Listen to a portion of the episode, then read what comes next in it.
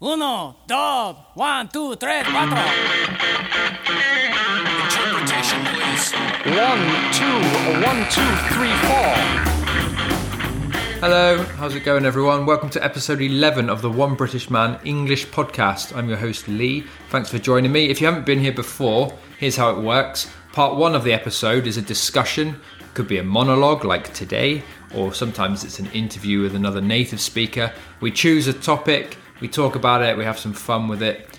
And in part two of the episode, we analyse that discussion and we pick out some of the cool words, the expressions, the idioms, the slang, the informal language, the stuff that you don't usually learn in textbooks or at school. Just briefly before we start today, if you like my voice, and I think it's quite a nice voice, then you can use it for personal or professional purposes.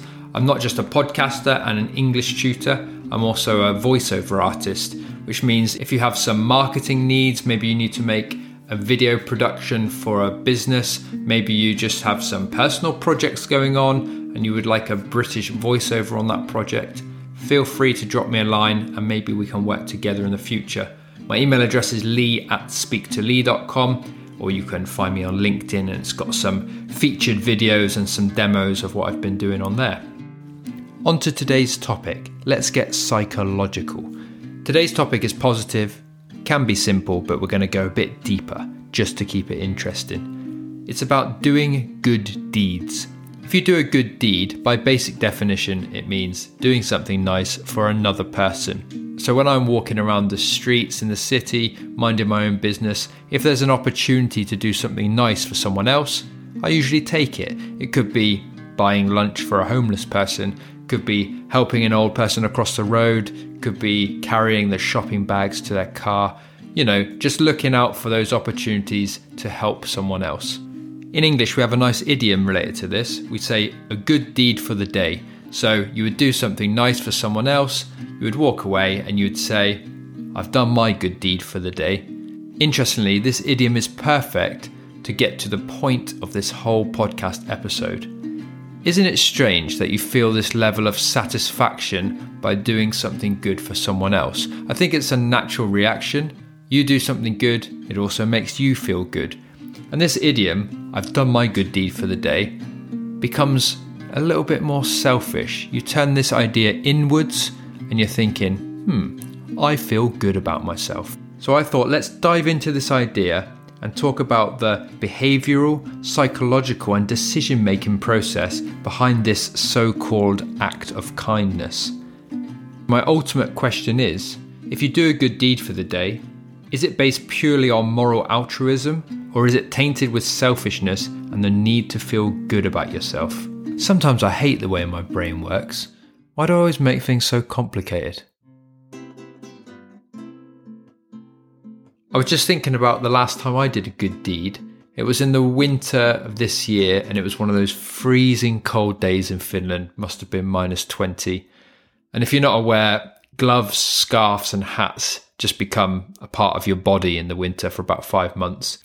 Just getting into the car is like a survival mission in the winter. So you open the front door, leg it across the driveway, get inside, whack the heating up. It's like some scene from Titanic, you know, when Jack and Rose are like holding on to each other, shivering with a blue face, and every breath just like steams up the window in front of you. Oh yeah, and by the way, usually you get in the car and then you realise, my whole windscreen's covered in snow and thick ice. So now you have to go back outside and spend about 20 minutes scraping it off the car. Anyway, that's a different story. On this day, I finally cleared the windscreen, started driving. I can't remember where I was going. As I drove around the corner at the end of my block, there was a guy sitting in the bus stop. And this guy looked pretty rough. He had rough clothes on. He had a red puffy face. He had a can of some premium lager in his hand. Had some shopping trolley with loads of random stuff I guess he'd found in some bins. And he was trying to light a cigarette. And he caught my attention as I went past and I saw he had no gloves on. I thought, whoa, it's so cold. He should not be outside without gloves on.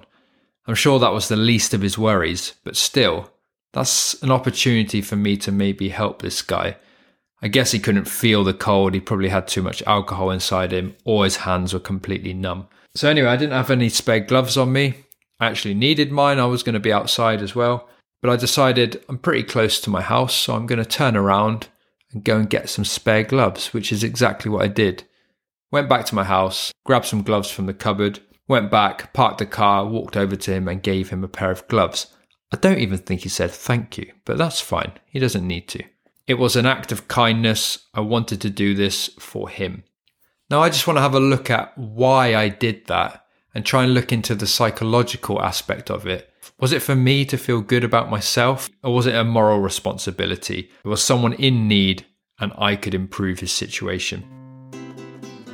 On this occasion, there was another positive. My son was in the back of the car watching the whole process, and I did obviously explain to him why I turned around, why I gave him some gloves, and explained that this guy is not having a good time in his life and that we should try and help these people if we see an opportunity. So there was some educational aspect to it as well. But in my heart of hearts, I know that I didn't do it with the sole intention of educating my kid. I didn't use the guy for educational purposes. I did it because I thought, man, I would hate to be in that position. And it made me think about my life and how easy I've got things in comparison to other people. I did a good deed. It was instinctive. Funny thing is, I saw the same guy at the same bus stop a couple days later, another freezing cold day. I think he was even lighting a cigarette again, and he didn't have any gloves on. Again, what has he done with my gloves? I'm hoping, and I like to imagine, that he saw a guy in a worse situation than himself and also did a good deed. So maybe my gloves have been passed down the line to people who need them the most. In reality, he probably sold them for some cheap beer. If you're thinking, why is there an elephant sound effect that has nothing to do with this podcast? I quite like elephants and it's my podcast and I'll do whatever I want. I'm sure there's many of you out there who use the TV show Friends to learn English. They actually touched on this in one of their episodes. It was Phoebe and Joey arguing about whether doing a good deed can be a selfless act. Joey disagreed. He said it's always selfish. Phoebe was trying to find a deed that was selfless. Here's the audio clip, just in case you missed it. Sorry, Phoebes. I just wanted to do a good deed, like you did with the babies. This isn't a good deed. You just want to get on TV. This is totally selfish. Whoa. What about you having those babies for your brother? Talk about selfish.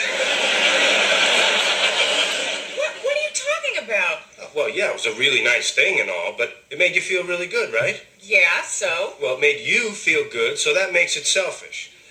Look, there's no unselfish good deeds, sorry. Yes, there are. There are totally good deeds that are selfless. Well, may I ask for one example? Yeah, there's... No, you may not. That's because all people are selfish. Whoa, Joey. All people are selfish? Are you sure? But I guess he has a point. It is kind of in our human nature to be a little bit selfish, to think about ourselves first. But I also don't think that the current world that we live in helps with that. On a human level, I think we can all be selfless. But the world that we live in and the role models that we look up to show us that it's okay to trample over other people to get what you want, to achieve something for you, and to look after you as the number one most important thing in the world. That's a bit of an exaggeration, but you get the idea. Governments, politicians, business people take what they want whenever they want. The rich take from the poor. This is something that goes back way through human history, but it's such an important part of our world that we are now built as selfish individuals. I don't think we can escape from that. So when we do a good deed, yes, occasionally we do it with a selfish idea in mind. Maybe you've done something bad previously. Maybe you don't feel good about yourself, so you do a good deed just to make up for that bad thing that you did earlier. Maybe you do it just to look good to your friends. That's another part of our society these days. It's drummed into us that we need to look good in front of everyone else. We need to be an upstanding citizen and do the right things. So when you do a good deed, does it come from the heart, or are you just showing off? Are you showing everyone else around you, hey, look at me, I'm a nice, kind, generous guy? Or do you do it for some reward? If you're giving money to charity and expected to be the front page of a newspaper or featured in a magazine, what's the main motivation behind it? Do you have an ulterior motive for that act of kindness? These are all worthy things that you should consider before you decide to do a good deed. On a more optimistic front, I do believe that we can be selfless. As long as it's coming from the right place and it's from somewhere deep inside yourself, we all have that feeling to love and to care for another human being. We have a connection to one another, no matter what's going on around us. That is a human element that we all share. I'll share with you one more experience that I've had of doing a good deed here in Finland.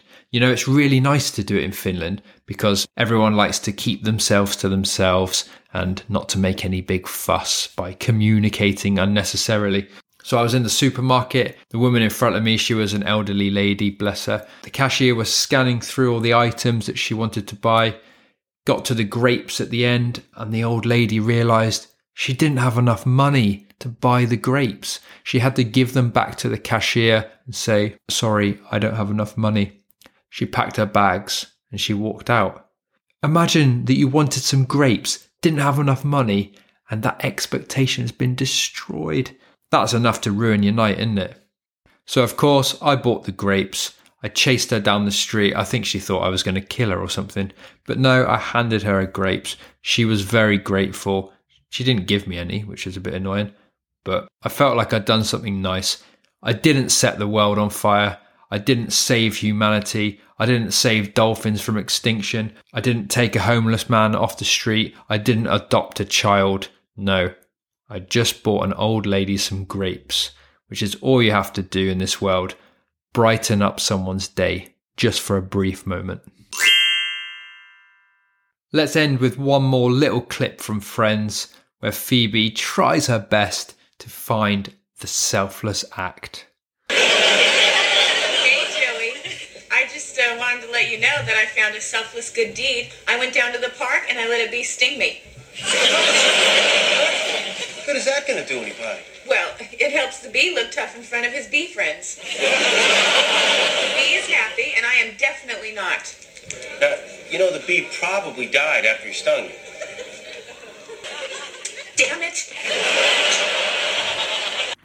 Very shortly, we'll head over to part 2, where we analyse everything I've just said and take out some of the useful English language that I've used. If you enjoyed this topic or any of the other episodes previously, then please remember to review, rate, share, like, follow, whatever, those normal crazy social media things. It really helps others to find the podcast, and it helps other English learners to learn the same way that you are. If I could leave you with one last thought for the day, I would say try and do a good deed every day. Make sure it comes from a place of principle. Make sure it comes from a good place in your heart. It might make you feel good at the same time, but don't worry about it. It's good to do nice things for other people, and there's always someone who needs a little bit more than you. Every little helps. Hold on to your hats. We're off to part 2. So when I'm walking around the streets in the city, minding my own business. Okay, so we're kicking off with a really nice native expression. If you're minding your own business, it means you are not interfering in anyone else's business.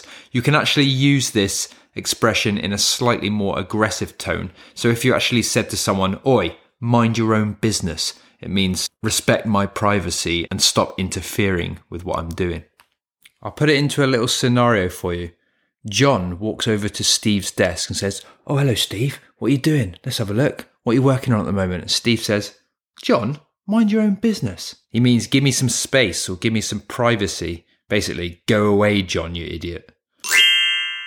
Behind this so-called act of kindness. Okay, this is a tough one, so stick with me. So-called. When we use the expression so-called before describing something, it's because the thing we are describing is inappropriately named.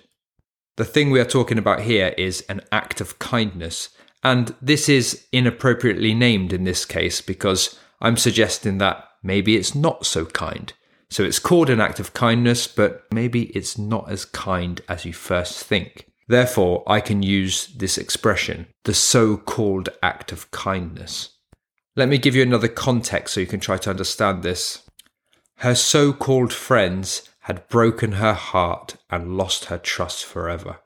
So in this case, they are supposed to be her friends, and we call them her friends, but they are inappropriately named because they have broken her heart and caused mistrust.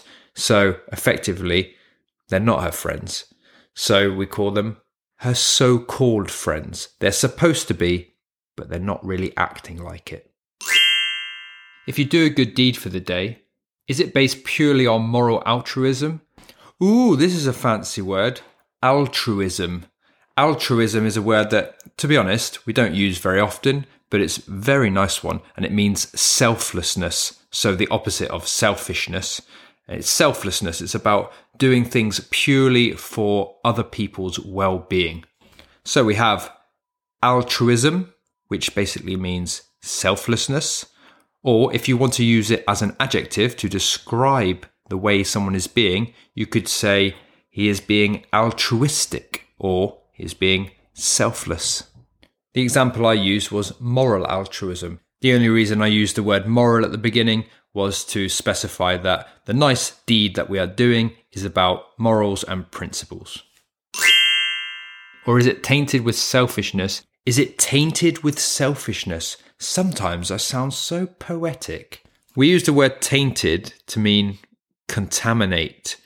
It doesn't mean we're literally contaminating something, but it means that we are morally contaminating something, just ever so slightly.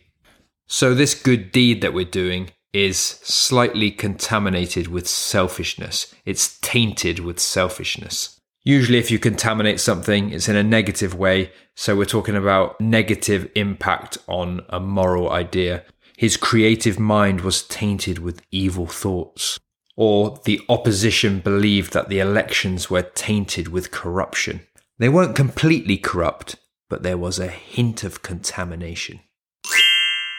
So you open the front door, leg it across the driveway. If you leg it, you are running really fast, usually away from something. In this case, I'm running away from the cold. I'm going to say that this expression came from the school playground, definitely from the younger generation. I'll tell you a quick story. When I was younger, I thought it was hilarious to walk around the streets with my friends, knock on people's doors, and then run away before they got to the door. We used to call this game Knock Knock Ginger. I'm sure you play it in your own country as well. So sometimes when we knocked on the door, we would be too slow. And some guy would answer the door and we'd be stood there, a group of guys messing around, and we would shout, "Leg it!" which means run away from this man as quick as you possibly can. But in my heart of hearts, I know that I didn't do it with the sole intention of educating my kid. If you know something in your heart of hearts, then you really and truly believe it, even if it seems like sometimes that you don't believe it, you really do deep down in your heart. So in a different context, I could say, even though it might seem like I'm a bit distracted from my work sometimes, in my heart of hearts, I know I'm the right man for the job. The second word I want to talk about in that little clip is sole intention. The sole intention is the only intention that you had. Sometimes English is logical. If you think about the word solo, which means you do something on your own or by yourself, then you get the word sole. So the sole intention is the only intention. Not to be confused with the other soles in the English language. Sole is a fish, sole is the bottom of your foot, and soul is the spiritual entity inside each and every one of us. Stupid English. It seemed so logical for a second until we found out one word had 4 different meanings. Ridiculous. It's drummed into us that we need to look good in front of everyone else. If you drum something into someone, you are forcing something to be learned by someone by repeating it over and over again. Here's another example for you. When we were children, saying please and thank you was drummed into us. So it describes our parents repeating over and over again, say please, say thank you. Yes, okay, mum. These are all worthy things that you should consider. Worthy is an adjective, and it means to show or have the qualities that deserve the action that we're about to talk about. So let me break this down a little bit. We've got an adjective, worthy. We also need a noun, which we will describe using the word worthy, and then we have an action following it. Take this sentence as an example. The issues are worthy of further consideration. So we've got the issues as the noun. We're saying they are worthy. It means that they have the qualities that deserve further consideration, which is the action. So the issues are worthy of further consideration. It means the issues are good. You know, they deserve it. They're good. So we should consider them more. They're worthy. If you like medieval stuff, or you like some series related to kingdoms, I don't know, Game of Thrones could be a good example. You might hear the word worthy. You might have the king who's looking down at one of his servants who's done something really stupid. And he'll say, "You are not worthy of serving me, the king." And it basically means you don't deserve to, mate. You're rubbish. I felt like I'd done something nice. I didn't set the world on fire. I didn't save humanity. It's funny, this expression, set the world on fire. I actually use it quite a lot. If something sets the world on fire, it attracts a lot of attention or is usually very successful. But I must tell you that we usually use this in the negative. So let me give you an example. The company is doing all right, but they haven't exactly set the world on fire. So they're not doing really great. I actually used this recently to describe an event here in Finland. I'm going to this little autumn market in a little village on the countryside, and I was going to go there with an English friend who has never been there before. And she said, "Oh, what's it like? Is there loads of stuff going on? Is it really fun? Does it get busy?" And I said, "Well, it's really nice. It's cozy, but it's really small. It's not exactly going to set the world on fire, but it's worth going to." Well, that's the end of episode 11. Thanks very much for joining me again. If you like this, don't be lazy. Go and rate it, review it, and share it with all of your friends everywhere. Just remember that if you're one of those English learners who's struggling to find motivation and you're bored of the same old methods, then come and give me a shout and let's see if we can work together to try and improve your English level if it's something that you're really passionate about. I've got some different methods. I'm not a school teacher. We can talk about that together. Also, if you need some proofreading, if you want some voiceover work, you know where I am. Go to speaktolee.com and you can find out more information there. Thank you very much again, and I will see you next time on the One British Man English Podcast. Goodbye.